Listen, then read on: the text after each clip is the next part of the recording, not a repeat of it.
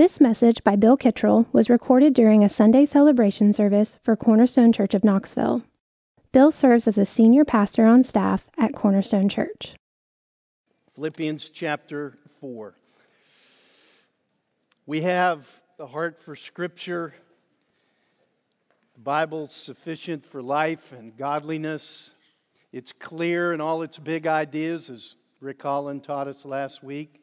It's authoritative all its claims, it's necessary for us to know God's will and God's way. So let's think about that as we read this morning and look at the first three verses of Philippians chapter 4. Philippians chapter 4. Maybe not what you would expect to read in the Bible. Therefore, verse 1 My brothers, whom I love and long for, my joy and crown, stand firm thus in the Lord, my beloved. I entreat Euodia and I entreat Syntyche to agree in the Lord. Yes, I ask you also, true companion, help these women who have labored side by side with me in the gospel, together with Clement and the rest of my fellow workers whose names are in the book of life. Last week, Rick titled his message, The Best of Men Are Men at Best. I thought of titling this one, The Best of Women Are Women at Best, but I decided against it. We'll call this True Companions. True Companions. Verse 1 Listen to how Paul says, My, my brothers. And the word includes sisters. My brothers and sisters. My joy. My crown. My beloved. Verse 3 My true companion. My, my fellow workers. It's a very personal text, isn't it? Again, not what you might think you'd read about in the Bible when you turn to the Bible. It's very personal, it's about relationships. It's about people in a local church who genuinely and deeply love each other. Paul says, I love you. I long for you. And these verses are also about the seeds of division that we've been seeing hints about all through this letter. Seeds of division that are poised to ruin it all. There's been this dark cloud, and now it seems we discover why it's there.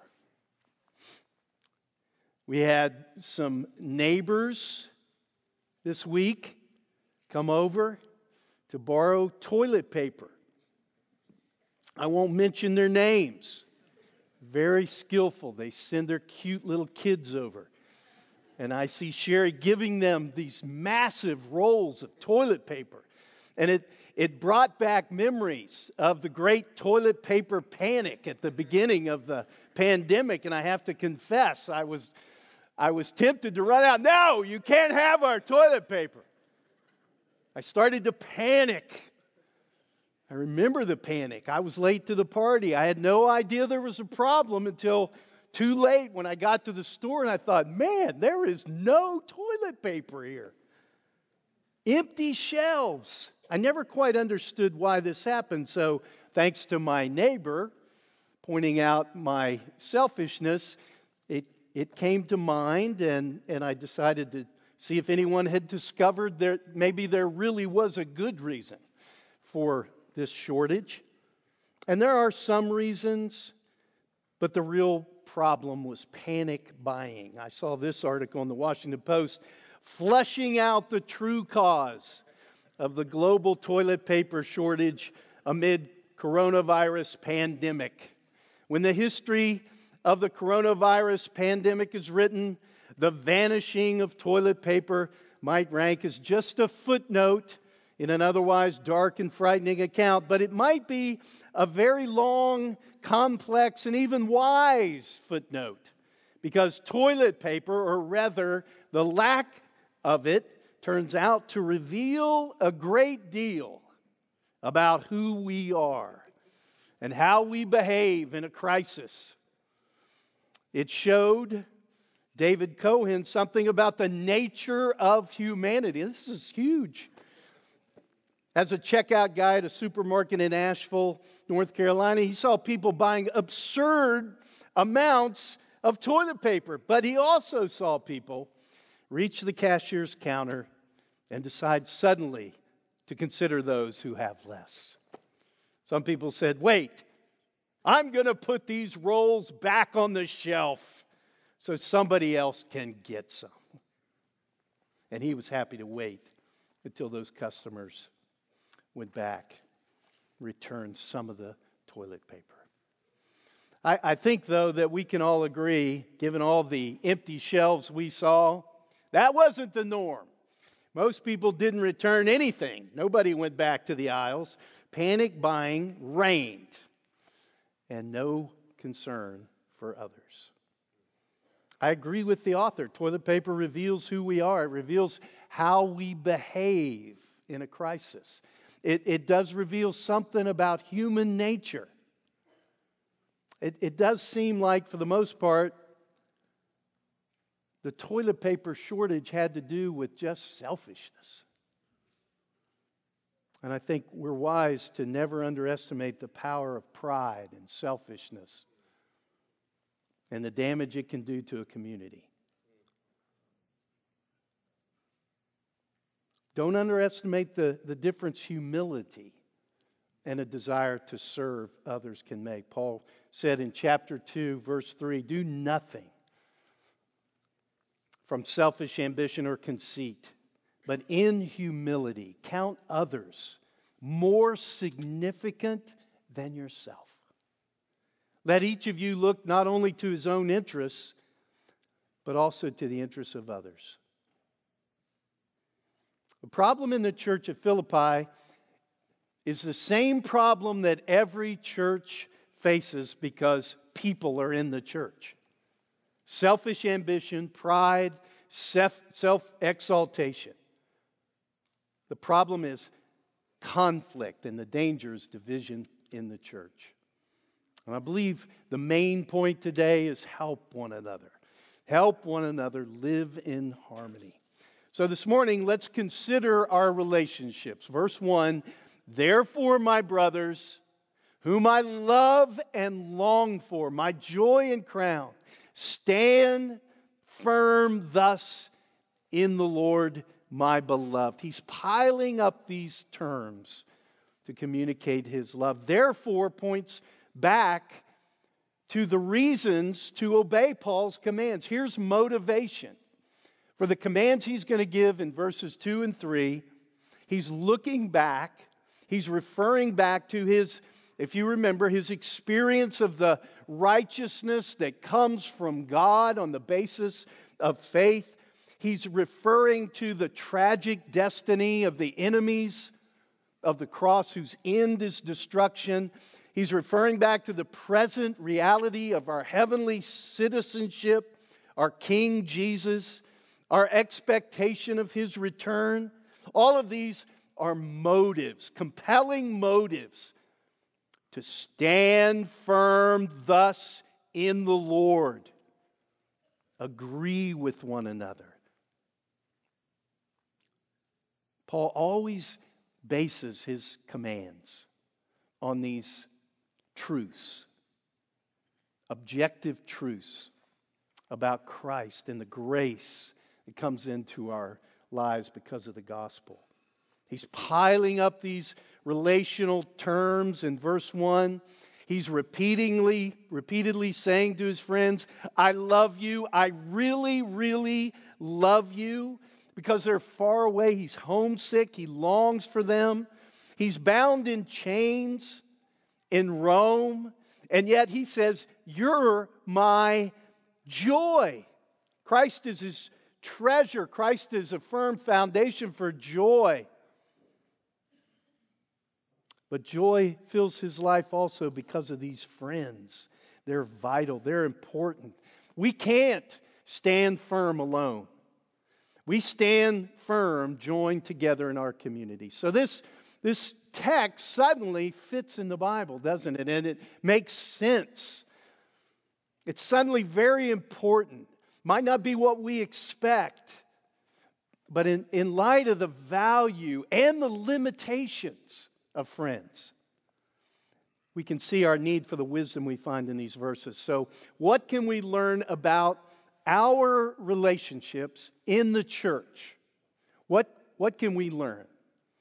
Well, number one, I would say our relationships are spiritual. They are spiritual. Paul says in verse 3, talking about his fellow workers, that their names are in this book of life the book of life. They are people who have been made alive in Christ. They were dead like you and me in, in sin, but God, in His mercy, made them alive. They have eternal life in Christ. Their names are in this book of life. They, they are Paul's fellow workers. They've been raised up with Christ, and their names are in the book of life. And it, it affects their relationships. He says in chapter 3, verse 20, if you just look back a few verses, our citizenship is in heaven. That's the context. Our citizenship is in heaven. We talked about this. From it, we await a Savior, the Lord Jesus Christ. That's, that's who these people are. That's his first readers. And it's also us.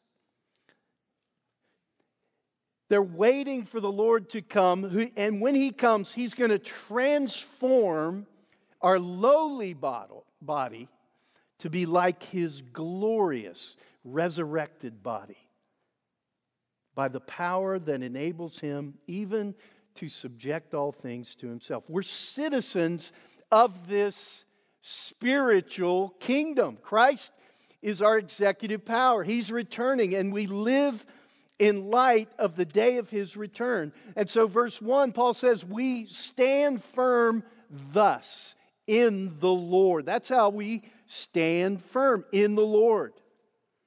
He, he commands these Philippians to steadfastly hold to all the truth and grace which are found in the Lord.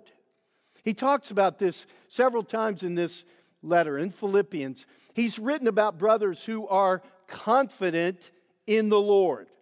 He says he hopes in the Lord. He commands the church down in verse 4 to rejoice in the Lord. He said it before rejoice in the Lord. And, and he entreats these two women to agree in the Lord. These, these relationships are spiritual relationships, they're different. They're different because they are in the Lord, in the spirit of the risen Lord. These are friends who are united together in Christ. Any reasons to be encouraged are because of Christ. Any strength they have is because of Him. Their desires are for Christ. They have true joy in all circumstances because together they are in the Lord. Look back in chapter 3, verse 8. Remember this significant verse. Indeed, Paul says, I count everything as loss because of the surpassing worth of knowing Christ Jesus, my Lord. For his sake, I have suffered the loss of all things and count them as rubbish in order that I may gain Christ. This is what people in a church do. This is what spiritual people do together. Christ is, is central. Our relationships are spiritual. The whole letter is addressed in verse 1 to all the saints in Christ Jesus who are at Philippi. They are the holy ones, sanctified, set apart by Christ, set apart as God's people, holy and beloved in, eh, by the Lord. They're different, they're spiritual. And these relationships are a gift because they strengthen and they encourage us spiritually. So, verse 3 yes, I ask you also, true companion, help these women who have labored side by side with me in the gospel, together with Clement and the rest of my fellow workers whose names are in the book of life. All these folks are spiritual people. Their names are in the book of life. We may not know their names from this letter. They may not be in Philippians. Some of them are, but not all of them. But they're in God's book. And that's what's most significant. Paul's friends, these fellow workers, they don't only share his work, his labor for the gospel, they share his life.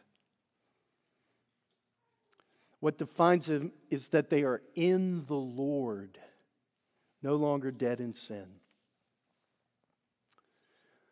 We can apply this in our local church, in our relationships, in our friendships.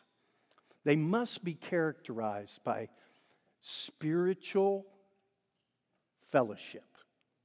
Spiritual fellowship. Eric Alexander is a Scottish pastor, retired, I think. He said this a mutual sharing of Christ with each other in the company of God's people is not an optional extra in the Christian's life. It's not a luxury that is added, nor a kind of postgraduate class for the gifted. Fellowship belongs to the essence of who we are, of our new life.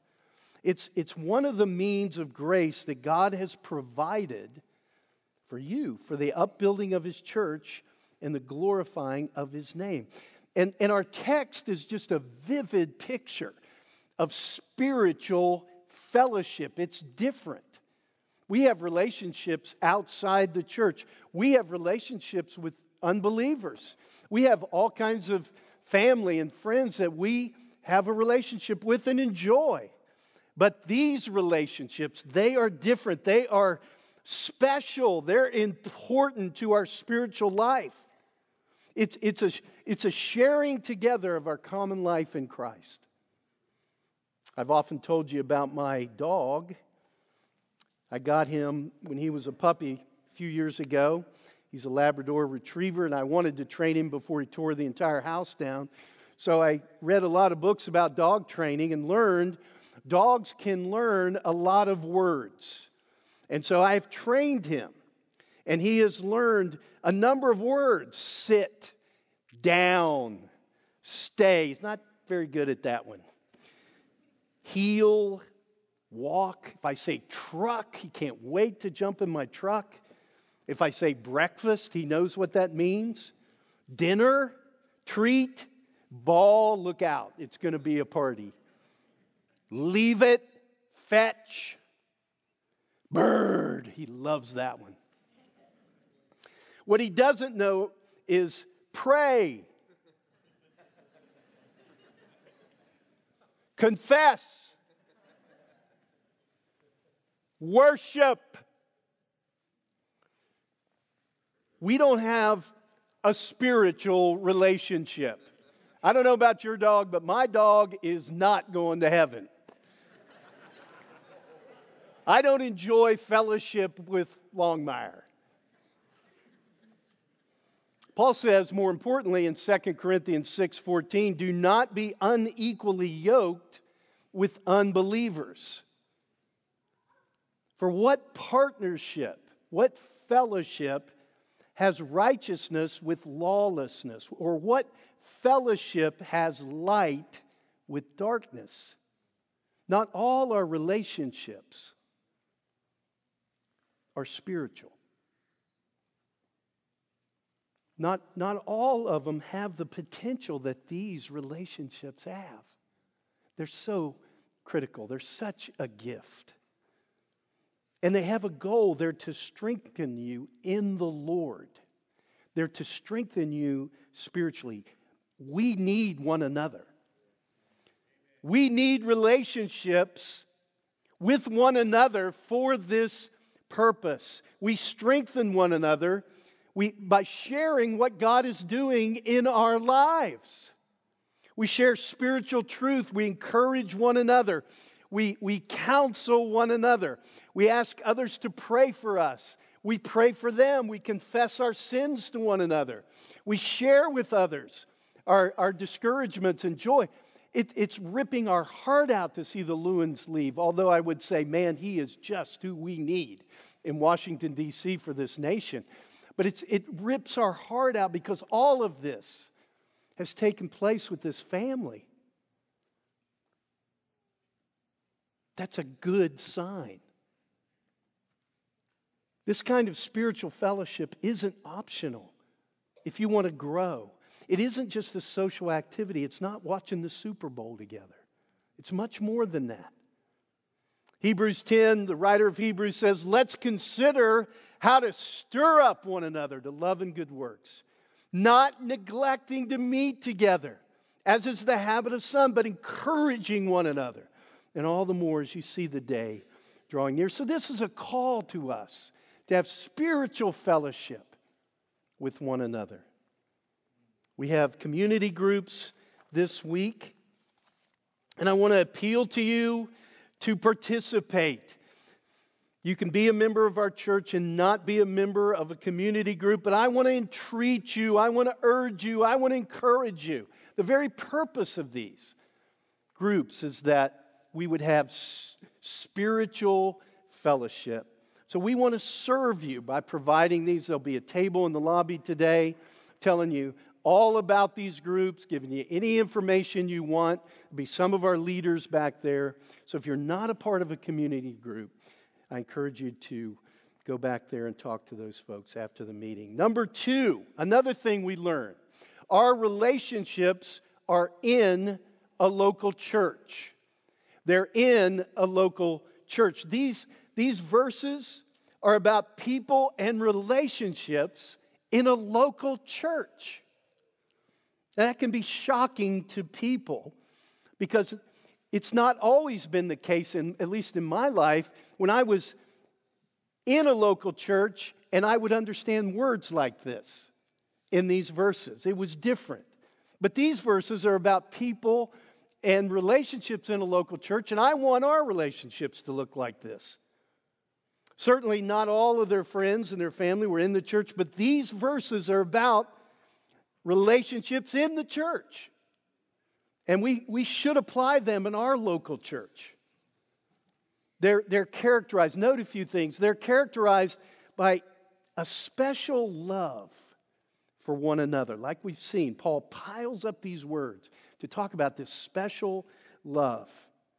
But nevertheless, there's conflict. There's a conflict in the church. Special love, but conflict. Yet when there is conflict, other members help. The congregation comes together. They make agreeing in the Lord a priority. They want harmony and unity in the church. So, verse 2 I entreat Euodia and I entreat Syntyche to agree in the Lord. Yes, I ask you also, true companion now, we don't know who that is, but Paul knows who he is. People in the church know his true companion. Help these women. They've labored side by side with me in the gospel, together with Clement, all these other fellow workers. Their names are in the book of life. Help them. He, he mentions three people by name in regards to a conflict in this local church. Because we're not in heaven yet. And neither are the members of this church we're reading about. It's, it's encouraging because we have this tendency to think the early church, oh man, nothing but perfection. Well, that's not the case. They, they are born from above. Their names are in the book of life, but they're not in heaven yet. These spiritual relationships have boots on the ground. They're in a local church, and there is conflict, and they need help, and we will have conflict, and we will need help. It's, you know, striking how, how Paul says, you know, my brothers whom I love, I long for, my joy, my crown, my beloved. I entreat Euodia and I entreat Syntyche to agree in the. I mean, it's. It goes from piling up these words, these relational terms, to this blunt, pointed verse where two women are called out in a public letter. He just names names. He's never unwilling to do this, but he's reluctant to do it in his letters. You don't see it very often, and it's striking. We don't know who these women are. It's fun to read all the speculation, but don't do it. We don't need to know who they are. Very common names. And they're having a conflict. And it explains why Paul has so often, we've talked about unity so much in this letter because of this. It's safe to assume their conflict is a chief concern of the Apostle Paul. They're, they're influential people in the church. And it's not hard to imagine that people in this church, they're going to want to pick a side. I, I'm with Euodia. Oh, yeah? Well, I'm not. It could lead to serious division. And Paul's reference to them by name in a letter to be read to the whole church tells all the first readers and all of the readers in the 21st century this is a major reason for all his emphasis on unity humility, and a servant's heart. So just note it's not unusual for personal conflicts to lead to division in the church. We need to take it serious. Conflict is like kudzu. It spreads and it's hard to eradicate. Paul says, I entreat. Notice that he repeats, I entreat for each woman. He's being very careful not to take sides. I entreat you and I entreat you. No favoritism. He cares very much about these women. He wants them to live in harmony. He wants them to agree. Remember in Philippians 2, he said, Complete my joy by being of the same mind. That's exactly the same word as agree in the Lord having the same love, being full accord, and of one mind. He told the whole church this. Now he points to them. Agree in the Lord. Have the right attitude toward each other by focusing on the fact, the truth that you're united to Christ by faith. He wants them to live for the same thing, both of them. They, he wants them to have the same goal to know Christ better. He wants the Lord to be the common bond. He wants them to have the mind of Christ. On the way to the cross, Christ didn't claim his own rights for his own advantage. He took the form of a servant. He humbled himself. And that's what he's calling these two women, the whole church, and us to do. He's repeatedly addressed selfish ambition. These women were rivals. Whatever the specific issues were, they couldn't resolve it. There was a conflict caused by pride, selfish ambition. They're, they're pursuing their own interests, and they end up in a conflict. The way out is the mind of Christ. So Paul says to them, literally, think together, have the same mind. Imagine, imagine, you've got two friends, they're having a conflict. By definition, they don't think the same thing. One commentator, John Kitchen, says the nature of human conflict is such that by definition, they don't see the issues in the same light. How then are they to suddenly think the same thing? Is one to simply give up what they think and adopt the mindset of the other? Is that what Paul intends? No. Remember, he said in chapter 2 Have this mind among yourself, which is yours in Christ Jesus. Think like this. Have the mind of Christ. Each of you, set your mind on this. Agree together because you're thinking the thoughts of Christ. Agreeing together means confessing your thinking is far distant from his thinking. Then, then drop the thoughts that aren't his thoughts. Think his thoughts. We've got to deal with this personally. Are you in a conflict with someone this morning? Someone in the church, I entreat you as soon as possible. Take advantage of this moment. Go to them, please. Agree with them in the Lord. Don't go to point out what they've done. Don't, don't go to point out their problems. Humble yourself. Consider their interests more important than your own. Get help if necessary. Don't don't let the sun go down on your conflict. Paul names this third individual.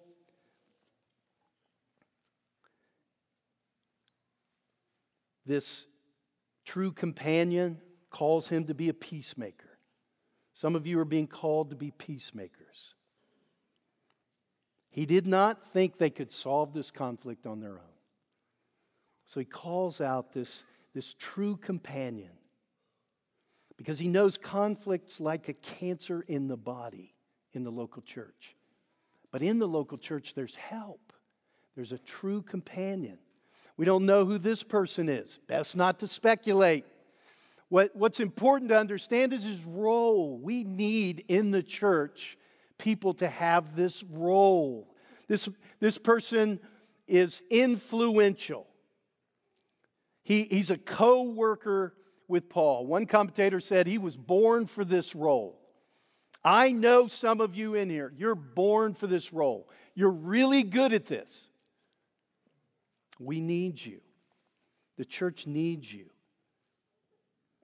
And note that these are, these are women that have labored side by side with, with Paul in the gospel. They shared his struggle in the midst of opposition.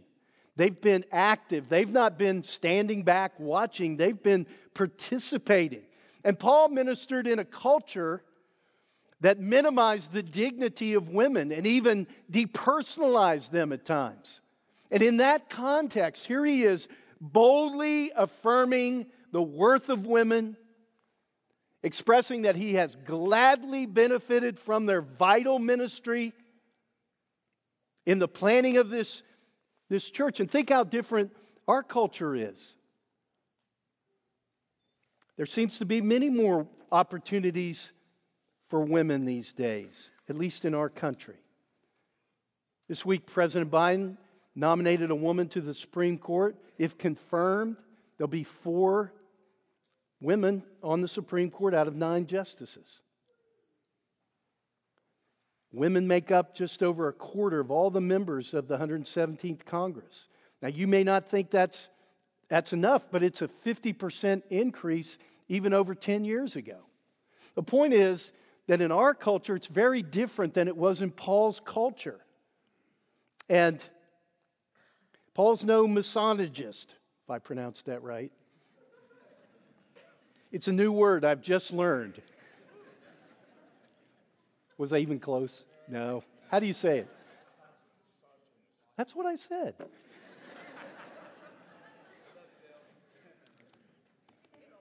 I, I made a mistake. I asked Stephen before I came up. Just kidding. Just a joke.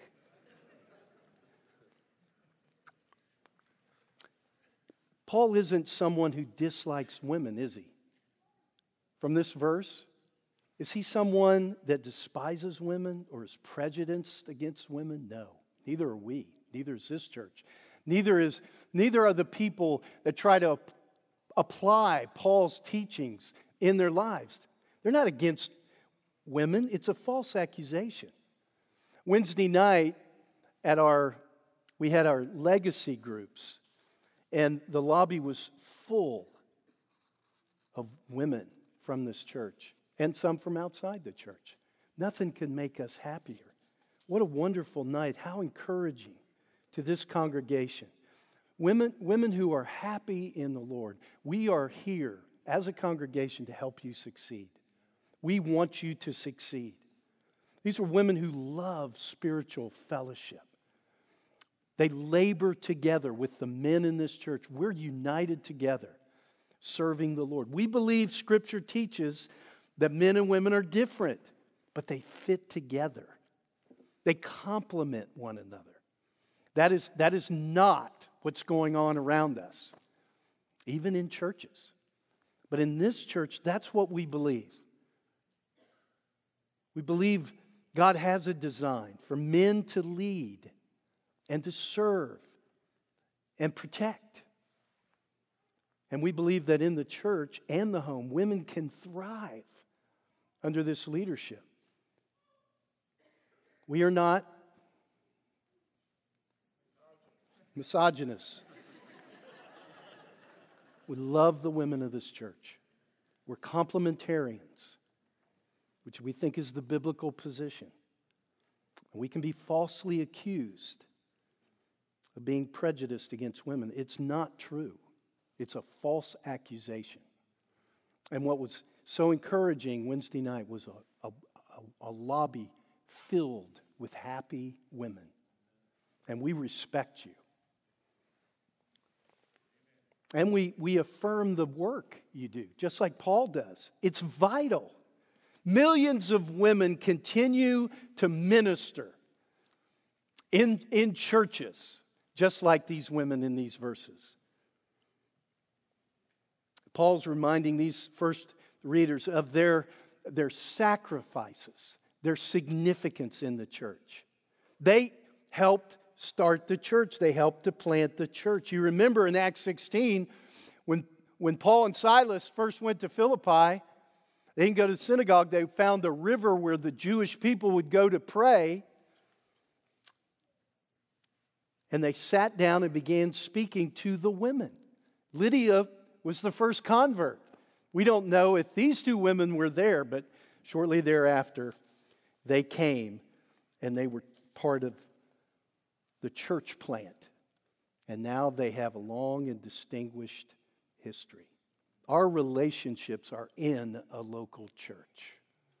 And we learn all these things from that verse, from these verses, to help us in our local church. Finally, Another thing we learn from these verses is our relationships encourage an eternal perspective. Note, note the context back in chapter 3, verse 17. Brothers, join in imitating me and keep your eyes on those who walk according to the example you have in us. For many of whom I've often told you, and now tell you, even with tears, walk as enemies of the cross of Christ, their end is destruction. It's a reference to eternity. And then down in verse 20, our citizenship is in heaven.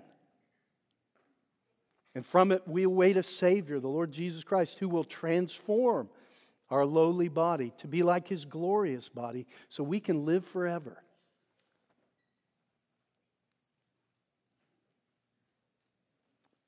Names that are written, verse 3, in the book of life. Paul's turning their attention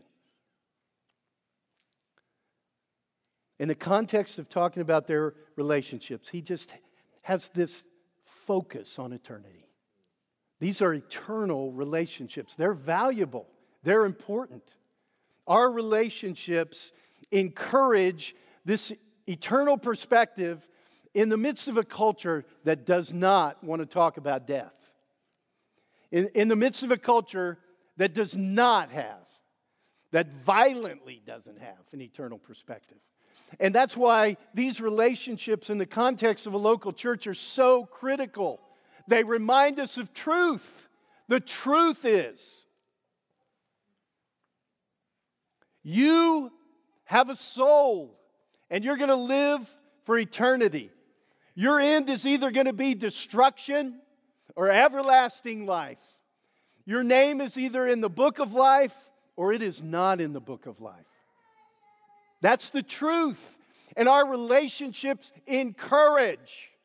In the church, they encourage this eternal perspective. One of our pastors, Zach, was telling me about a time he was in college, just finishing up college. He's with his aunts who were older, and they went to their graveyard, their family graveyard. I'm sure all of you do that, you know, go out, hang out the family graveyard. He was a senior in college, about to graduate, and while he was there working, his, his aunts came up to him and started asking him about college. And he was talking about how quickly it had gone, how quickly his four years in college had gone. And, and his two aunts, he told me, they, they laughed at him, grabbed his elbow, and said, Honey, it's going to get worse. The, the older you get, the years just fly by. And all the old people said, Amen. And he said at that moment he was very affected. He, he, was, he, he was sobered. He was kind of thinking about it, about how fast it, it went how fast it had gone, and their comments to him weren't exactly encouraging. He said, right at that time, his dad came up from behind him, slapped him on the back, said, Hey, Zach, let me show you where you're going to be buried.